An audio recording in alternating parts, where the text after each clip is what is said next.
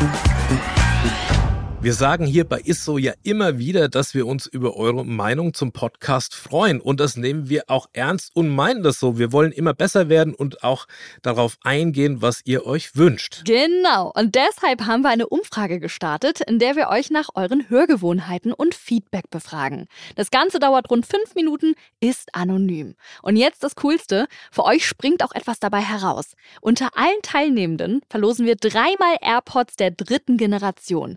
Den Link zur Umfrage findet ihr unten in den Show Notes der aktuellen Episoden. Also helft uns noch besser zu werden, klickt auf den Link in den Show Notes oder geht direkt auf podstars.de slash isso, nehmt kurz an der Umfrage teil und gewinnt dabei brandneue AirPods. Ist so, der Ernährungspodcast mit Achim Sam und Julia Rohrmoser.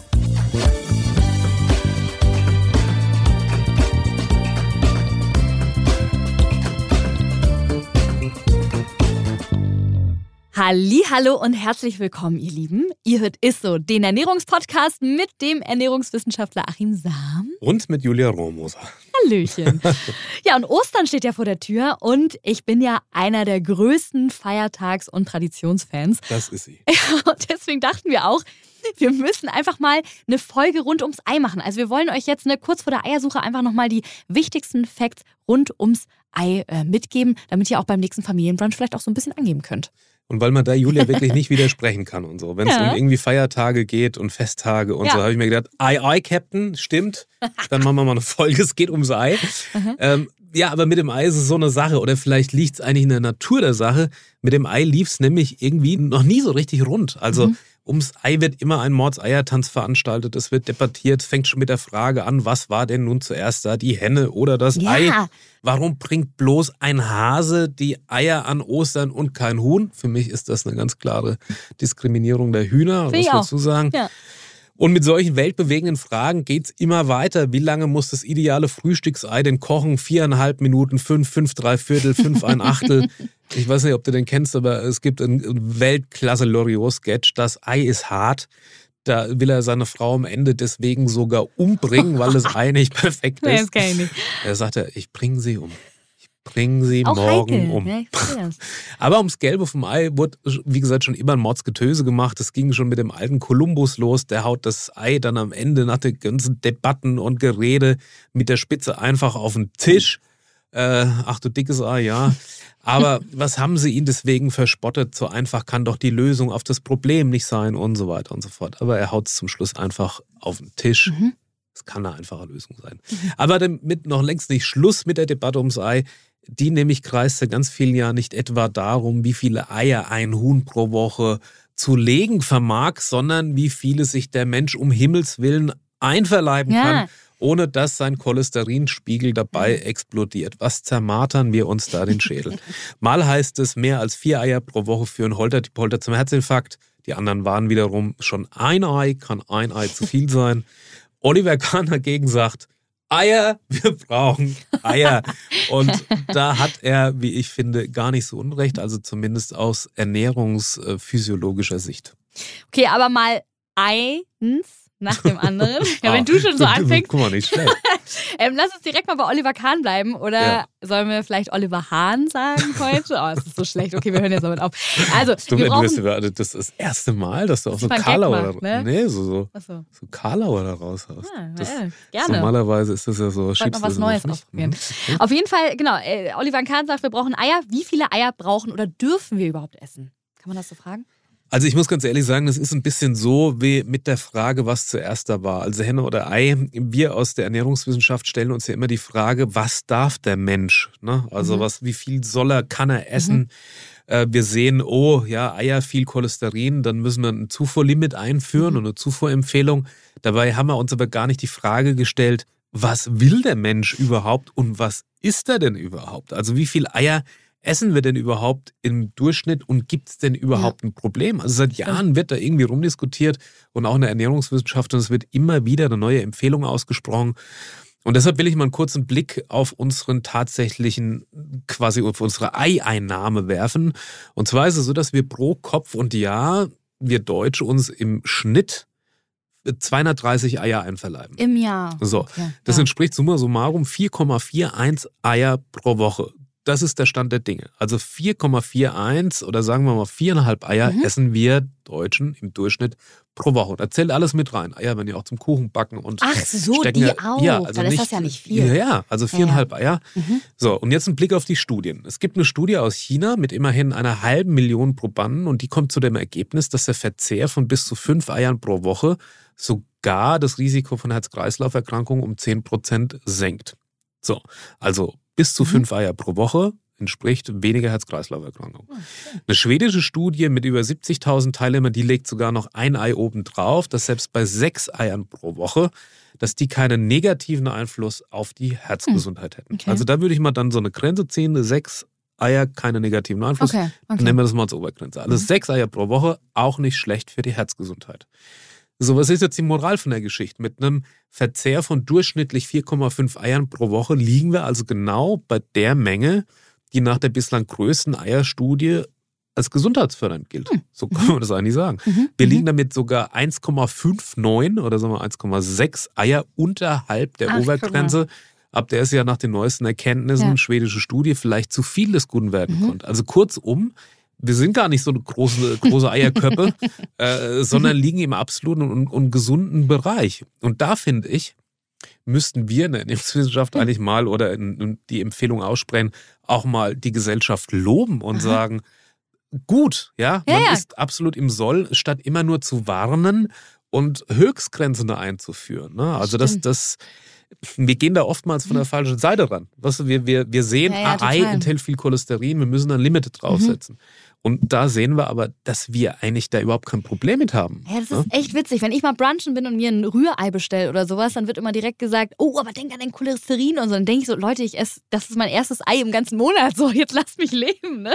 Ja, man sieht ja, also Cholesterin wird ja sowieso rauf und runter diskutiert ja. im Moment, aber sieht, man sieht an der Studiensituation, Cholesterin oder das Eigelb ist ja ein, ein Cholesterinbringer, sehr viel Cholesterin drin, aber dass es keinen Einfluss hat in der Menge. Ja, gut. Und man muss ja auch sagen, Cholesterin ist nicht nur schlecht. Mhm. Aber ähm, wieso gibst du Oliver Kahn denn recht? Ne? Weil, okay, wir haben ja eben gerade über sechs Eier die Woche gesprochen. Naja, also sagen wir so, in Eiern beziehungsweise im Ei, da ist reichlich, habe ich ja eben gesagt, Cholesterin Mhm, und auch Omega-6-Fettsäuren, die Arachidonsäure. Und aus Cholesterin wird im Körper das Hormon Testosteron äh, synthetisiert. Und die Omega-6-Fettsäuren, die sollen die T-Zellproduktion zusätzlich unterstützen. Das heißt, wir haben ja gelernt ähm, in der Folge Testosteron, was das tatsächlich für positive für einen positiven, für einen wichtigen Einfluss hat, und zwar für Männer und für äh, Frauen. Mhm. Also hauptsächlich ist es verantwortlich für unseren Antrieb, Aktivitätshormon, äh, und zwar für Körper und Geist. Und ja, auch für die Sexualität. Und so sollen laut dem amerikanischen Erfolgsautor äh, Timothy Ferris, also Tim Ferris, was man den kennt, äh, und mag man von ihm halten, was man will, aber der sagt, vier Eier, das entspricht etwa 800 bis 900 Mhm. äh, Milligramm Cholesterin, sollen für einen unglaublichen Sex sorgen. Ob das jetzt äh, so, aber zumindest ist die Verkettung Omega-6-Fettsäuren, aber Cholesterin beteiligt an der Testosteronsynthese und dadurch eben ein verbessertes, eine verbesserte Sexualität. Darüber hinaus liefern Eier besonders hochwertiges Eiweiß, also Proteine und ähm, sie sind die allerbeste Quelle für Cholin. Ein Eigelb enthält 19 Gramm Mhm. oder es sind 19 Gramm, enthält 150 Milligramm Cholin, das ist recht viel. Und Cholin muss man sich vorstellen, ist wie so ein super Treibstoff für die Fettverbrennung. Gibt sogar einen Ah, Claim für. okay. Also wenn man Nahrungsergänzungsmittel werden oft angereicherte Shakes mit Cholin, Aha. weil es zu einer, man darf laut Claim nur sagen, ähm, zu einer normalen und gesunden Fettverbrennung beiträgt. Aber es gibt einen Zusammenhang mit der Fettverbrennung und deshalb ist es da eigentlich so ein super Treibstoff und auch fürs Gehirn und für die Gedächtnisleistung ist es super. Außerdem enthalten Eier reichlich Biotin und nennenswerte Mengen Vitamin D. Ist ja nicht so äh, häufig in, in, in unseren Lebensmitteln brauchen viel Sonnenlicht und Vitamin D, aber das steckt in Eiern drin. Vitamin E, Vitamin B2, Zink auch mit drin. Allerdings sind die Vitalstoffe und die Mikronährstoffe überwiegend im Eigelb enthalten. Ne? Also, Nicht in dem Eiweiß. Ich dachte immer, dass das Eiweiß besser wäre. nee, das Eiweiß, wie, wie der Name schon sagt, das Ja. Eiklar Eiweiß liefert fast ausschließlich ähm, ja, Protein. Ähm, also Ja. Ansonsten ist eigentlich, eigentlich, ja, ist alles im Ei Dotter. Mhm. Aber die Eiklar-Peptide, also sozusagen die Bausteine der Proteine, der Eiweiße, die haben es tatsächlich in sich, also von dem Ei klar. Es gibt zum Vergleich mit anderen Peptiden, also beispielsweise Getreideprodukte, da gibt es ja das Gluten, das hat nicht so eine besonders gute Wirkung auf den Darm und Entzündungsprozesse und so weiter, haben wir auch schon drüber gesprochen. Da haben diese ja, Eiklar-Peptide eine besonders gute und günstige biologische Wertigkeit und auch eine gesundheitsfördernde Wirkung. Es gibt wissenschaftliche Veröffentlichungen, die zeigen, dass das Eiklar unter anderem entzündungshemmend wirkt, die Wundheilung verbessert. Also das sind wirklich, da gibt es ähm, Untersuchungen zu und, und, und Studien, dass es die Zellen vor oxidativem Stress schützt, also quasi als Antioxidant wirkt, dass es ein blutdrucksenkendes Potenzial hat sogar. Also mhm. ne, es ist mhm. eigentlich schizophren, mhm. weil man immer gesagt hat, naja, das ist ja. erhöht und Cholesterin ja, ja. und so weiter. Äh, dass es antibakteriell so, sozusagen wirkt auch. Und last not least, dass es einen positiven Einfluss hat auf die Insulinausschüttung ah, und somit die Appetitregulierung optimiert. Cool. Also das Eiklar hat tatsächlich, also dieses, dieses Eiweiß hat echt in sich. Aber das waren jetzt ja mega viele Facts äh, rund um Eier. Deswegen dachte ich, weil jetzt auch Ostern äh, vor der Tür steht, lass uns mal ein bisschen über Ostern sprechen. Warum gibt es da eigentlich Eier? Naja, also das Ei ist ja seit jeher ein Symbol für Leben und Fruchtbarkeit. Mhm. Ne? Und erst im 12. und 13. Jahrhundert wurde daraus dann so ein christlicher Brauch, dass es zu Ostern, dass man da Eier gefärbt hat, dass man die bemalt hat und hat die dann verschenkt. Mhm. Aber eigentlich stand da was ganz Praktisches dahinter, denn ähm, in der, in der Fastenzeit oder in der christlichen Fastenzeit war es verboten, Eier zu essen. Okay. War auch Bestandteil des Fastens. Ah. Und damit, dass sie quasi über die Fastenzeit, man legt die Hühner ja nicht lahm in der Zeit, sondern dass die Eier auch darüber hinaus noch mhm. haltbar sind, mhm. hat man sie einfach abgekocht und dann bemalt und verschenkt. So, das Ach war eigentlich so, so der. Also gar nicht ich zum glaube, Essen, dass sie länger haltbar sind. Ah, okay. Aber apropos Haltbarkeit, auch wenn die Eier im Markt ungekühlt angeboten werden, das sieht man ja oft in Regalen. Mhm. mhm. Zu Hause gehören die tatsächlich dann in den Kühlschrank. Ähm, bis zum 18. Tag nach dem Legedatum wird das Ei durch so eine sogenannte Cuticula geschützt. Das ist quasi wie okay. so eine feine Haut, die über dem Ei liegt und die Poren verschließt. Und danach ist die Konservierung oder diese Schutzfunktion nach diesem 18. Tag ist die eigentlich weg. Ah. Und deshalb ähm, ab in den Kühlschrank, beziehungsweise wenn man die mhm. gekauft hat, ab in den Kühlschrank und dann halten sie einfach besser. Übrigens, einmal gekühlt, die Eier immer kühlen. Eier mögen keine großen Temperaturunterschiede. Oh, okay. So, ne? mhm, mhm. Ähm, dann geht die Schutzfunktion der Eierschale dann letzten Endes kaputt und Keime können ins Ei kommen ja, und so weiter. Also deshalb, wenn man die einmal dann im Kühlschrank hat, sollte man die auch im Kühlschrank okay. lassen und nicht wieder rausstellen. Alles klar, wusste ich auch noch nicht. Aber wie, wie lange sind Eier denn generell haltbar? Weil es gibt ja auch, das habe ich jetzt schon öfter mal gesehen, auch in irgendwelchen Dokus, es gibt ja auch in China Eier, die irgendwie tausend Jahre alt sind, oder gefühlt?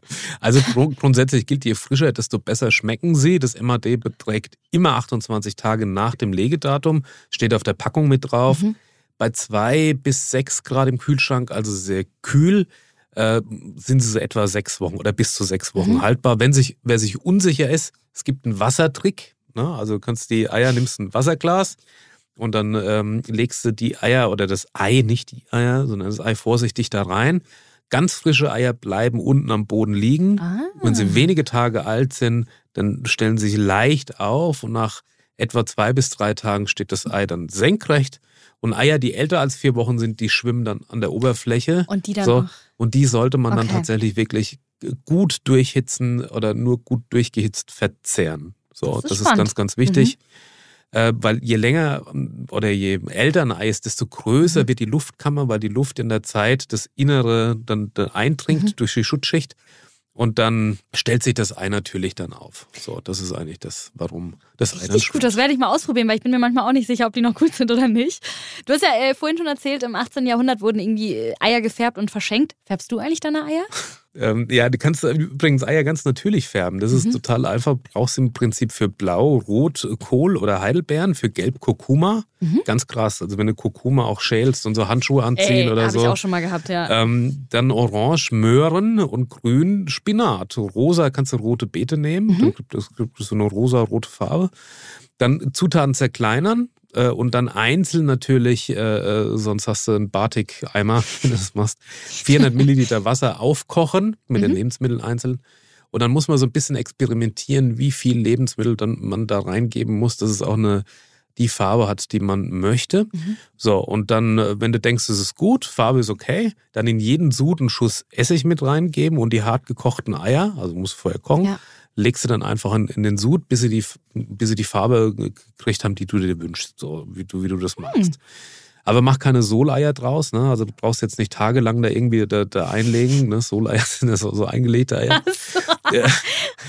ähm, also das Okay. reicht, wenn die ein paar Stunden da irgendwie drin sind. Je nachdem, muss ein bisschen experimentieren. Ja, kann Und ich wenn auch du glänzende Eier haben willst, dann am besten mit so ein bisschen Pflanzenöl einreiben. Mhm. Ich habe auch gehört, jetzt gerade gestern hat mir äh, jemand erzählt, dass sie die früher mit Speck einreiben mussten. Einfach damit Ja, sie glänzen? Mhm, Genau. Das ist ja, Genau. ah, nee.